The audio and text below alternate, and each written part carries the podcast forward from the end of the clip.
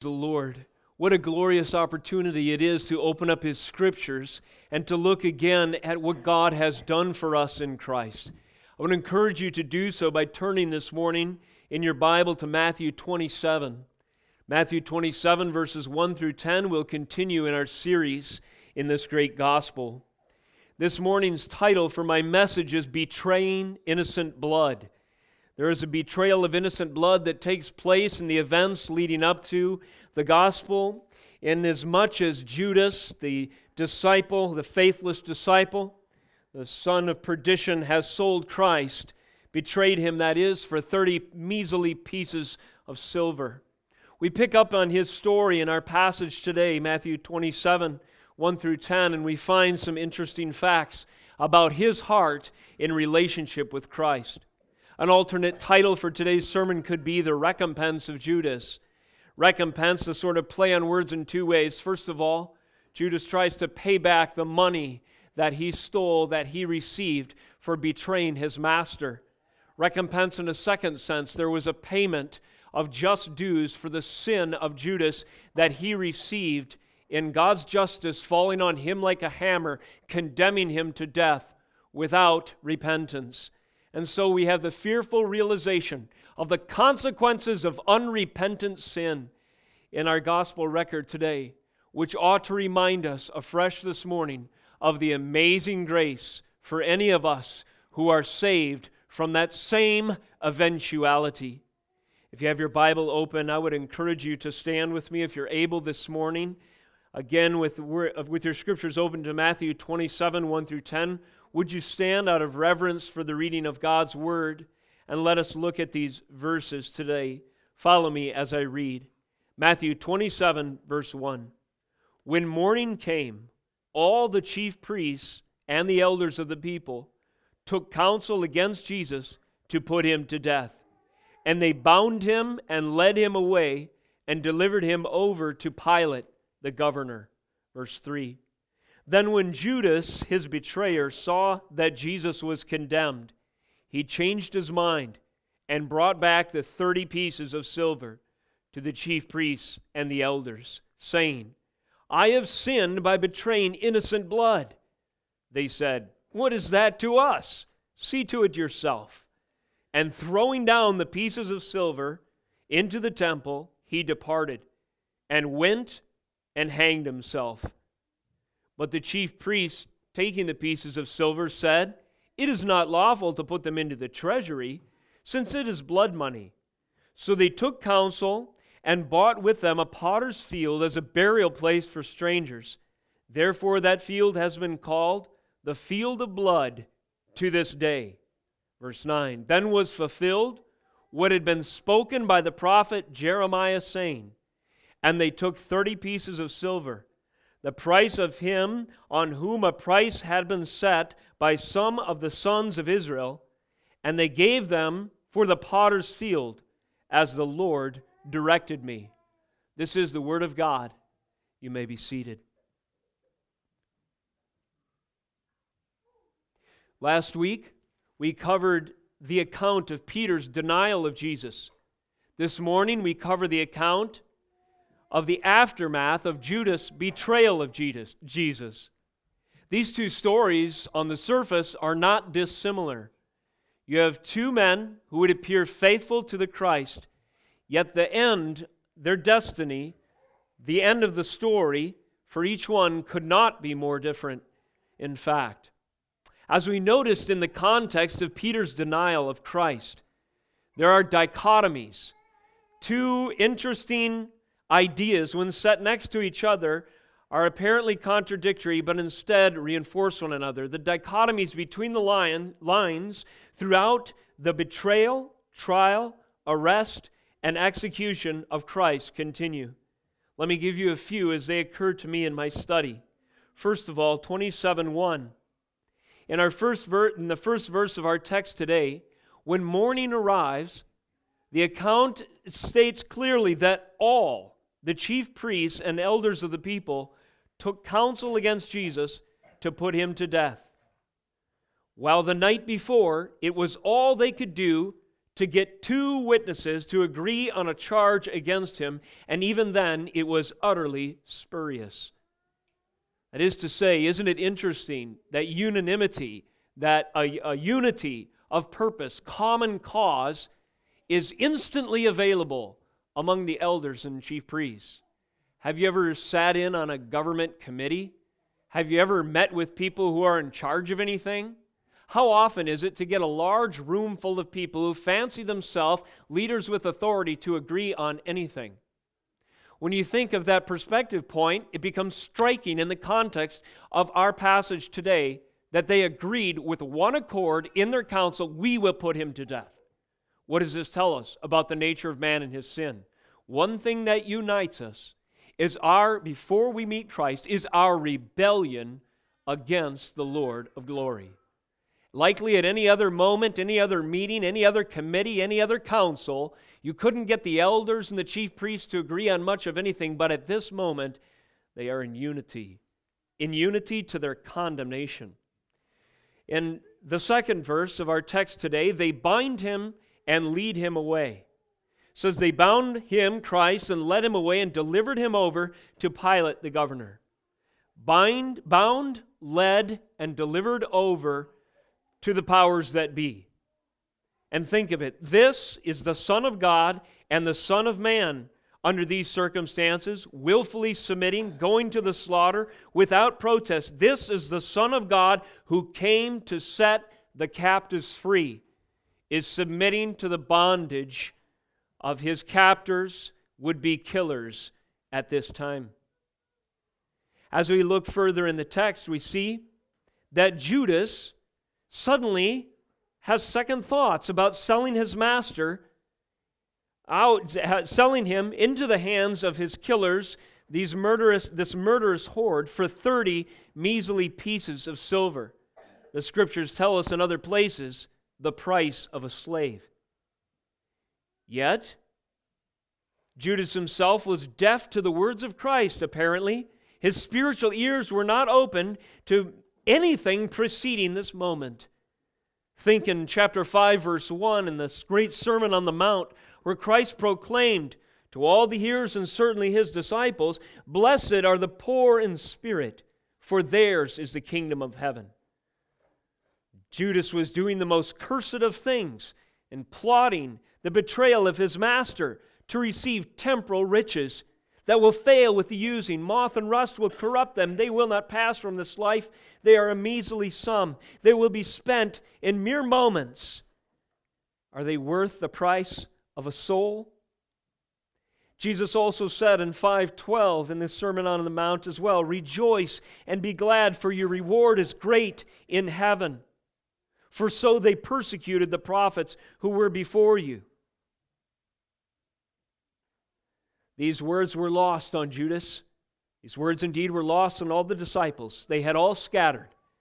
The shepherd had been struck and the sheep had been scattered. And this, brothers and sisters, again, was the poison in the cup of the wrath of God poured out on our Messiah, and he partook on our behalf. Lastly, this morning, dichotomy.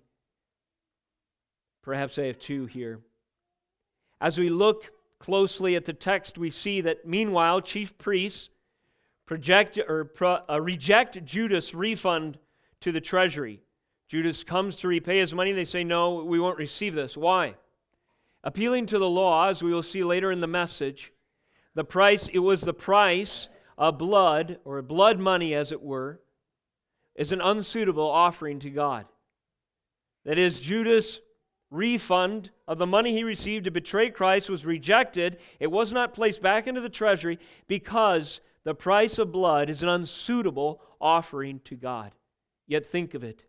In just mere moments, just a day or two, the blood of Christ they would soon shed would ultimately prove the only suitable offering. Dichotomies in the text. Glorious details of Jesus' final days are compounding in spite of the apparent tragic turn of events. He continues in our moments that we, in these moments we read of today to drink the wrath-filled poison cup for us. Let me give you a heading for this morning's message. The Judas account sheds light on the culminating gospel by means of the following. What do I mean by culminating? The gospel that is achieving its apex, moving towards its goal, satisfying the justice that a holy God deserves so as to make sufficient payment for the sins of man. The gospel will culminate when Christ goes to the cross and he himself says, for all time, it is finished. As the moments leading up to this event are unfolding, even the Judas account sheds light on the culminating gospel, and, he do, and it does so by means of the following. First, his, that is Judas' personal encounter with Christ. Secondly, the use of the law and the temple in this instance. And thirdly, varied or various cross reference connections, prophecies, and other references in Scripture to this event. So let's, let us consider these in series. First, Judas' account sheds light on the culminating gospel by means of his personal encounter with Christ. This record, verses 20 or chapters 26 through 27, singles out three individuals and their encounters with Christ. I submit to you this morning representing three states of heart with respect to the Lord, or three states of heart in relationship to Jesus. There are threes all the way through this passage, this, uh, these passages we are reading in and around our text today. We have already noted that in the Garden of Gethsemane, Gethsemane Jesus himself prays three times for the cup to be removed. And all, on all three occasions, his disciples do not support, do not encourage, do not stand with them, do not say, We will bear the cup with you, do not even pray alongside their master, seem unconcerned of the events that are transpiring. They are asleep. Three times under this spiritual anguish, our Lord suffers, knowing He is on the precipice of bearing the weight of our sin. And three times He is resolved, when the answer, it, you must, answer is, You must bear it, my son, to go to the cross. It isn't long. The next day unfolds where the discouragement mounts and the cup begins to fill with the poison that he would drink, and Peter denies him three times. Three times he is asked if he is associated with this one who is standing kangaroo trial in the court of Caiaphas. And each time he swears, he cusses, he le- gives an oath, he adopts the language of the reprobate and saying, I do not know the man. I have no idea what you're talking about. So, three times Christ prays for the cup to be removed. Three times, re- indignant, saying, Why this waste? For this could have been sold for a large sum and given to the poor. But Jesus, aware of this, said to them, Why do you trouble the woman? For she has done a beautiful thing to me. For you always have the poor with you but you will not always have me. In pouring this, anoint, this ointment on my body, she has done it to prepare me for burial. Truly, I say to you, wherever this gospel is proclaimed in the whole world, what she has done will also be told in memory of her. And so we proclaim this morning. We continue three more verses. Then one of the twelve, whose name was Judas Iscariot, went to the chief priests and said, What will you give me if I deliver him over to you? Speaking of Jesus. They paid him 30 pieces of silver, and from that moment he sought an opportunity to betray him. So, already, as this encounter of the faithful saint is recorded, where her pouring out this very expensive ointment on Christ is preparation symbolically for burial, we see the contrast of a soon coming encounter of Judas with Christ where he will look for an opportunity not to worship his Lord, not to sacrifice for his Lord, not to pour out an expensive offering on his Lord, but instead to sell him for his own gain. To sell him out and to receive in exchange for betraying him 30 pieces of tarnished silver that will perish with the using. It's an interesting study itself if you sort of follow the money at this point in the gospel. While this woman is willing to pour out, likely her entire dowry, a fortune for her, upon Christ because he is worthy of all she has. Judas is jealous, and others are asking, shouldn't this be given to the poor? In other gospel texts, we find that Judas himself was most perturbed. The language, the account lets us in behind the scenes of his heart. He wants this ointment to go into the treasury. Why? Because he was stealing regularly from that uh, sum for his own personal gain. And so it continues. And so this pattern of sinfulness continues, even at the expense of Christ himself. As this ointment is poured out in this encounter, however, this faithful saint, this woman at Bethany, is preparing Christ for burial and in so doing, worshiping him. This action serves to illustrate the truly godly and spirit led devotion to Jesus that was due him in this moment of his ministry.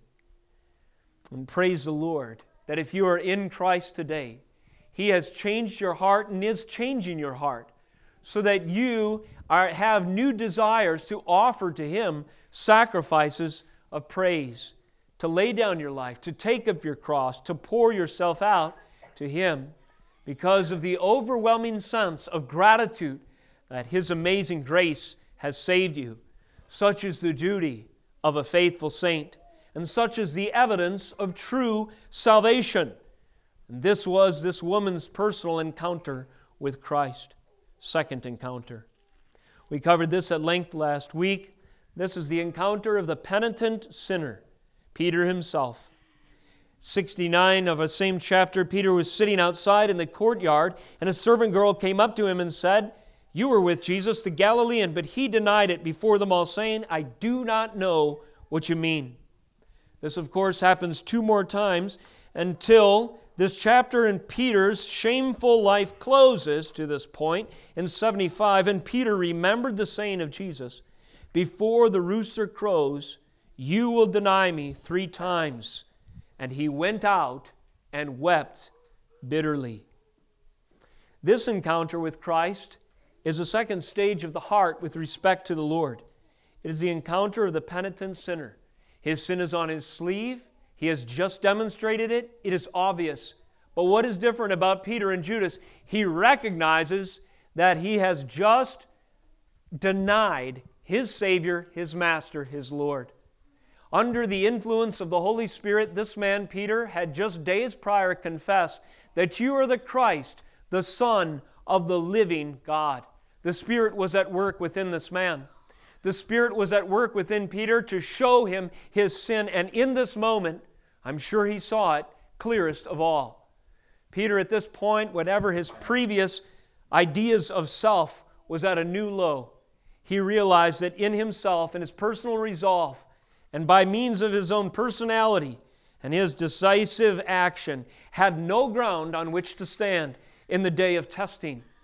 And so Peter's personal encounter is one of a repenting sinner, that is, a penitent sinner, one who places himself at the mercy of the Lord, confesses his wrongdoing, and pleads for salvation in Christ alone. What is the third encounter? The third encounter in and around our text today is our text today. It's Judas.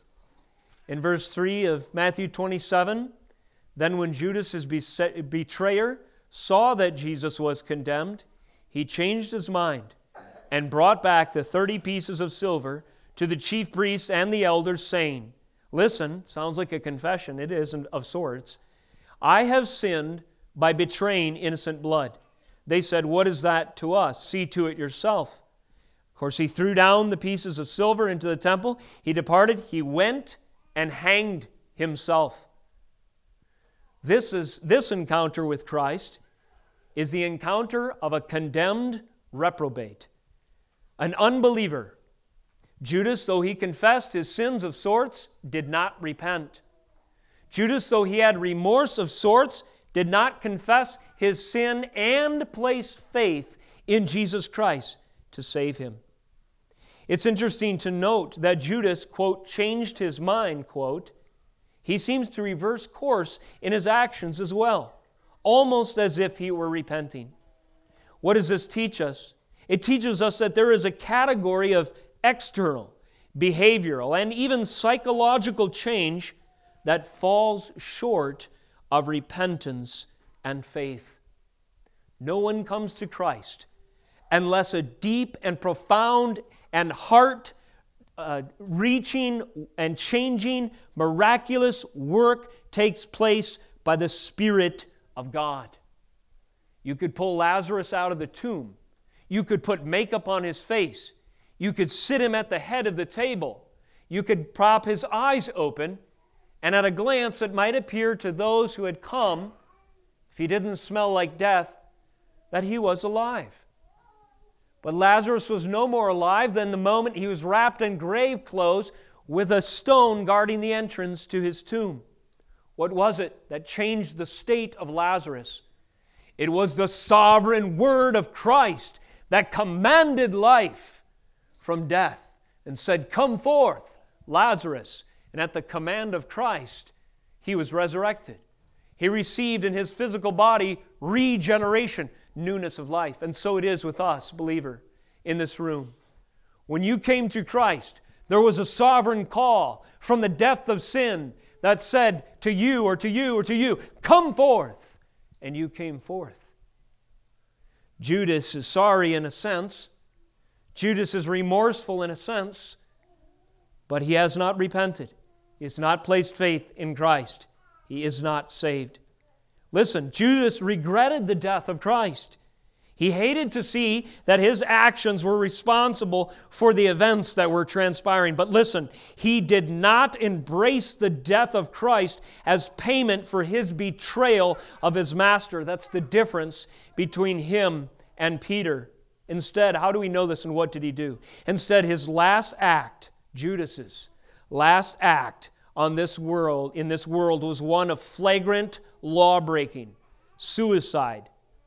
Listen, no man can die for his sin and receive justification. No man can die for his own justification. In killing himself, Judas might have thought, well, this should pay for my sin. It did not. The justice of God required much more. In order for Judas to be justified, he must associate and embrace and realize he had to that the death of Christ was the poison cup that was downed for him, that was taken for him, the justice of God on his behalf. We can't bleed for ourselves and be saved. We can't work and earn salvation. Not one righteous act earns an iota of merit. In fact, they're counted as death as debt against us, the scriptures say. No man can die. No man can work. No man can live, no man can sacrifice for his own justification, only Christ. So we see the personal encounter that Judas has with Christ sheds light on the culminating gospel, along with these other encounters. That is to say, there are three types of people in, in this sense. There are those who are dead in their transgressions and sins. There are those who confess as much and place faith in Him at the moment of regeneration. And perhaps this was Peter's moment. And then there are the faithful saints who recognize they owe their life to Christ because he gave their life, his life for them. Second major point this morning the Judas account sheds light on the culminating gospel by means of the use of the law and the temple. What do we mean by this? Well, the chief priests, the Pharisees, the religious leaders of the day, they fancied themselves absolute experts in the law of God. This was an incredible, self incriminating, prideful identity that they had, an association with their vocation. Yes, they were supposed to be experts in the Word of God, but to say that, to pretend that they themselves were justified by that law or by keeping that law is a violation of the gospel itself, and they actually showed their own lawlessness time and again through the record. We have already mentioned in Matthew 26 and previous messages, they were seeking false testimony against Jesus. What were they doing? They were party to, complicit with, and seeking and affirming the breaking of the ninth commandment Thou shalt not bear false witness. They were not doing unto their neighbor as they would have their neighbor do unto them. They were working injustice, they were doing injustice in court. All of these imperatives and prohibitions are clearly laid out in the law. And they were flagrantly, uh, flagrantly disobeying them at every turn in the narrative. And our passage today is no exception. Listen to this. Verse 5 Judas. He says, and throwing down, or it says, and throwing down the pieces of silver into the temple, he departed and went, and he went and hanged himself. Verse 6, the scene shifts to these characters. In the narrative, the chief priest, it says, But the chief priest, taking the pieces of silver, said, It is not lawful to put them into the treasury since it is blood money.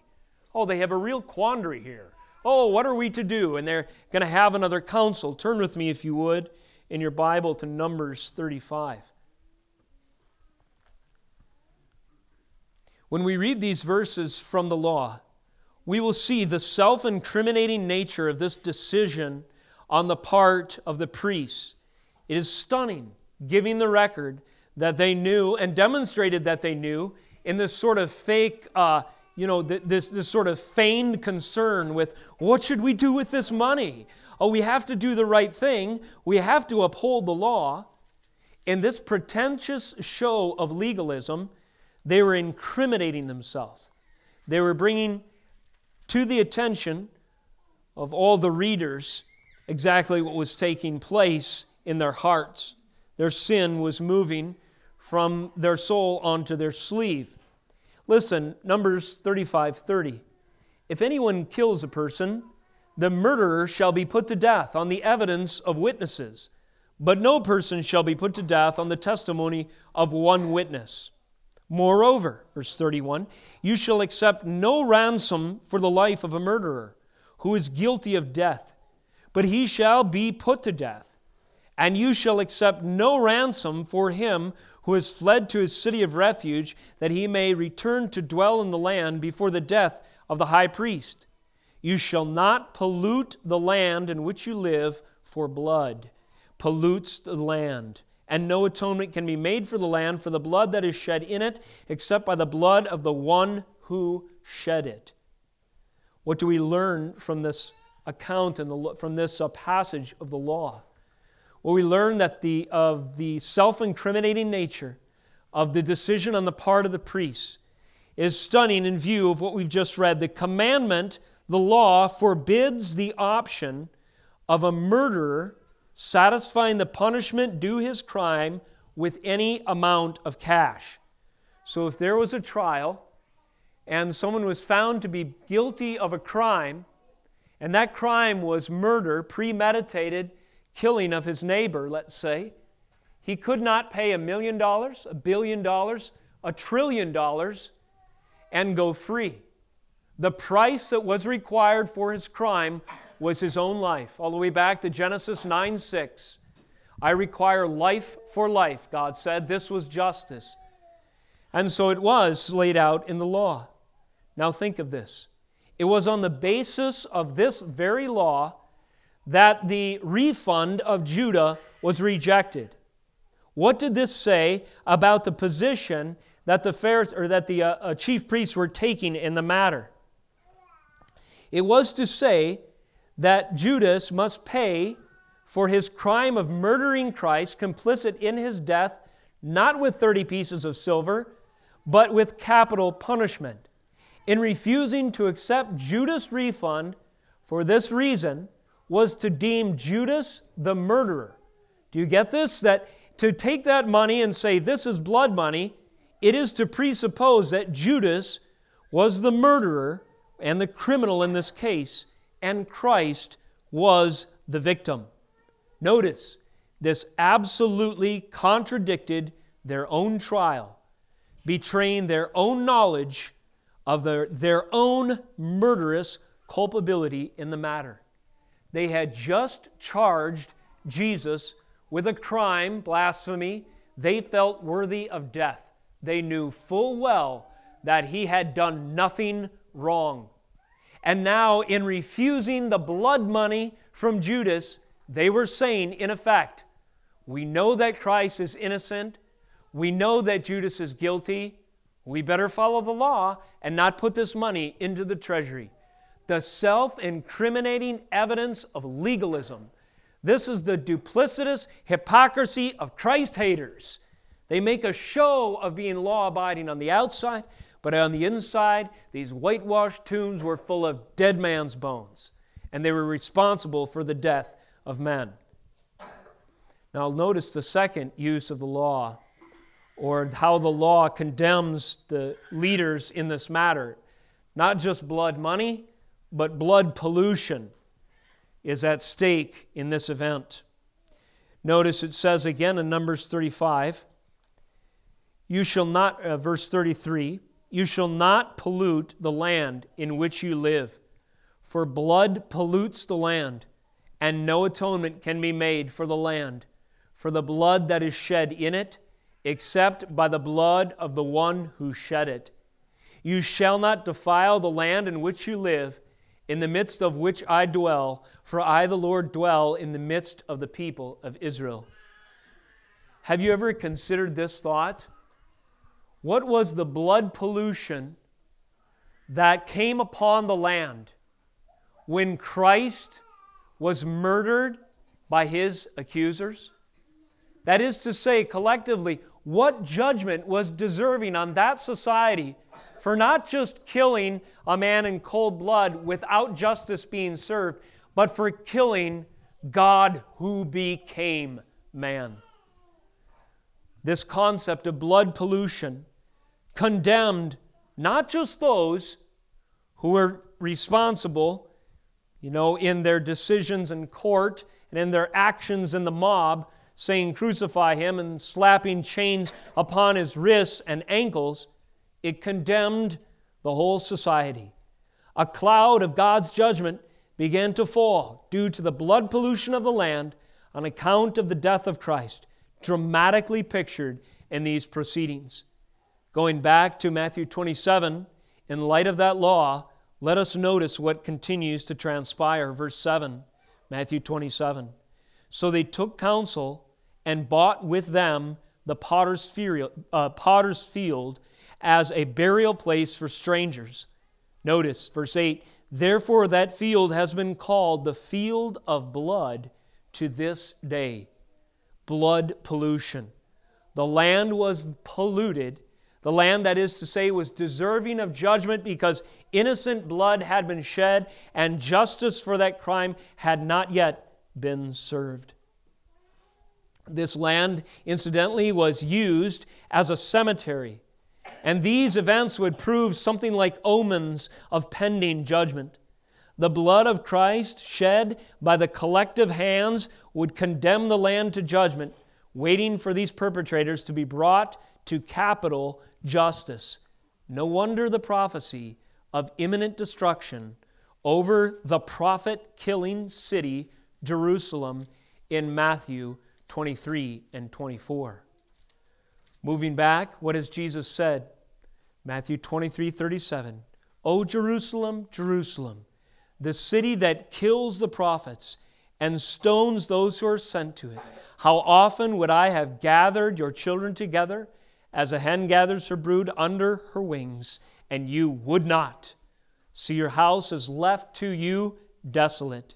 He goes on, 24, verse 2 Truly I say to you, there will not be left here, speaking of the temple, one stone left upon another that will not be thrown down. He goes on to disclose the widespread cataclysmic judgment that will befall the temple and the city in which it dwelt, Jerusalem. Why? Because of blood pollution on the land for the murder of their Messiah. God's justice is real. Think of this, brothers and sisters.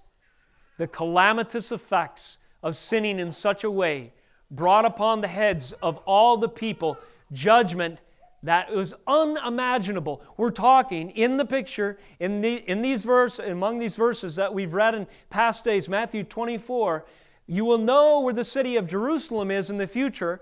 Not by that shining temple on the hill, which reflects the sunlight for miles, but indeed by a swarm of buzzards that can be seen in the distance because the unburied corpses are strewn about the streets. This is the kind of hellish judgment that our sin deserved. After all, in our sin, we were equally enemies of Christ. But notice in the very death that was worthy of this judgment, by the very punishment Christ took, our sins are atoned for if we recognize the Messiah, place faith in Him, and trust Him to wash the judgment away. Wash the judgment away in the cup that He drank in the moments that unfold before us in the text today. Thirdly, use of law and temple. Notice what is going on in the premises of a place that was supposed to be dedicated to the service of the Lord. Here it's a refund for money that had been already given. Earlier, those who were officers within the temple, the chief priests and so on, had delivered, as we read in 26, 14, and 15, a special package, 30 pieces of silver, to Judas with, with the intent that they would betray the Messiah into their hands so they might kill him. What is going on? Exchange of money for sinful intent. The money changers in the temple showed that they deserved every bit the whipped fashioned out of cords that Christ made to beat them. It, they showed every bit how they deserved that the operations within this place that was meant to be called a house of prayer deserved to be disrupted because not only were they selling pigeons for personal gain, and siphoning off interest in those exchanges, but they were selling Christ for personal gain. One of the first acts of Jesus anticipated the judgment that sin deserved. The Passover, the feast was at hand. He went to Jerusalem. This is John 2:13. In the temple he found those who were selling oxen, sheep, and pigeons, and the money changers sitting there. And making a whip of cords, he drove them all out of the temple with the sheep and oxen and he poured out the coins of the money changers and overturned their tables.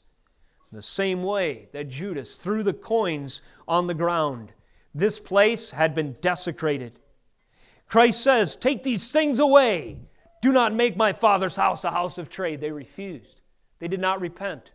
When the voice of God in flesh, the voice of the Messiah, Son of Man and Son of God, said, Take these things away, cleanse my Father's house, they refused. And so it happened? The house was destroyed. Zeal for my for your house will consume me. It was written. And the disciples remembered these words later. And so we see that Judas' account sheds light on the culminating gospel by means of the use of the law in this text to demonstrate sin and the temple, blood money, blood pollution, and money changing. All of these shed a direct spotlight on the sinfulness of mankind, the sin that plagues all of us until Christ sets us free, is represented here. Thirdly and finally, this morning, the Judas account sheds light on the culminating gospel by means of varied cross reference connections. Various other passages in Scripture are referred to, and these shed light on the culminating gospel. Therefore, Again, Matthew 27 8. That field shall be called the field of blood to this day. Then was fulfilled what had been spoken by the prophet Jeremiah, saying, And they took thirty pieces of silver, the price of him on whom a price had been set by some of the sons of Israel, and they gave them for the potter's field, as the Lord directed me. We see here just about a word for word quotation in fact, not from Jeremiah, but from Zechariah 11 12 through 13. This is interesting. I have a book I recommend to you called Encyclopedia of Bible Difficulties. What I have found is when you come to a passage like this where there seems to be a mistake, an error, or a contradiction, and it's often one of the on short-sighted, you know, with which uh, short-sighted, skeptical, bated breath the atheist, the agnostic, you know, the, the skeptic wants to use to show, oh, the Bible really can't be the Word of God, there's errors in it, or so on. if you look more deeply with the study aid, like the book I just showed you, what you will often find is a surface reading of the scriptures leads you to believe something, but when you understand what it's truly saying, you find not only is the Bible without error, inerrant in all its pages as the Holy Spirit is its inspired force behind the human authorship, but you also find that the truth therein contained was far deeper than what you first understood. And this was my experience in studying this text. Why does a prophet, or why does Matthew uh, re- refer to Jeremiah and then quote Zechariah? Well, this is, this is the reason. In the relationships between major and minor prophets in the Old Testament was often a close and dependent on one another. That is to say, a, Jer- a Zechariah would build upon the revelation that was first delivered by a Jeremiah. And oftentimes, early writers during this period would refer to more than one prophet by the prophet who was the figurehead, that is, the major prophet. To say Jeremiah was to subsume Jeremiah and Zechariah into one. As you notice this prophecy more closely, I don't have time to parse this all out for you today, but I'll give you the references. You turn to Zechariah 11, 12 through 13. You turn to Jeremiah 32, 6 through 9, Jeremiah 18, 2, 19, 2, 19, 11.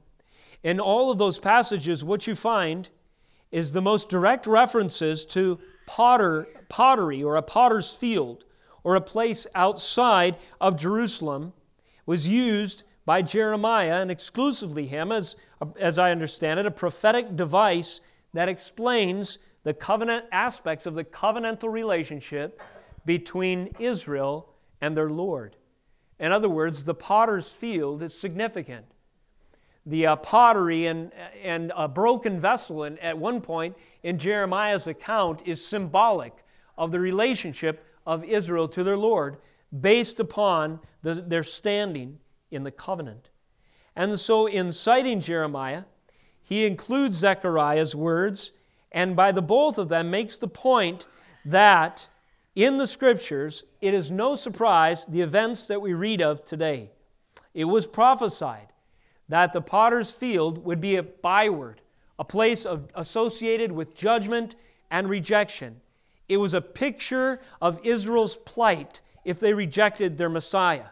They would be reduced to a broken vessel or a wasteland that was no good for anything, condemned by blood guilt to nothing more than a cemetery to bury strangers, a place marked by blood, guilt, judgment, and death. And so we see in the references and the connections more light shed on this culminating gospel moment.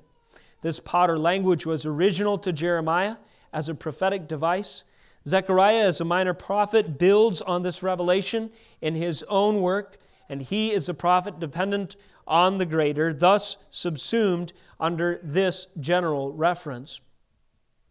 As I think about this, far from you know, an objection by the skeptic that would seek to refute or show the Bible has errors, what our passage today actually presupposes is that the authors assumed a continuity of Scripture.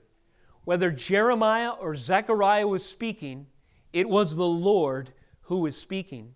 The stark divisions, you know, of chapter and verse and book are sometimes problematic for us at first glance because it's easy for us to forget that the Bible is a unified whole. But the Bible, as far as the Bible is concerned, is a unified whole.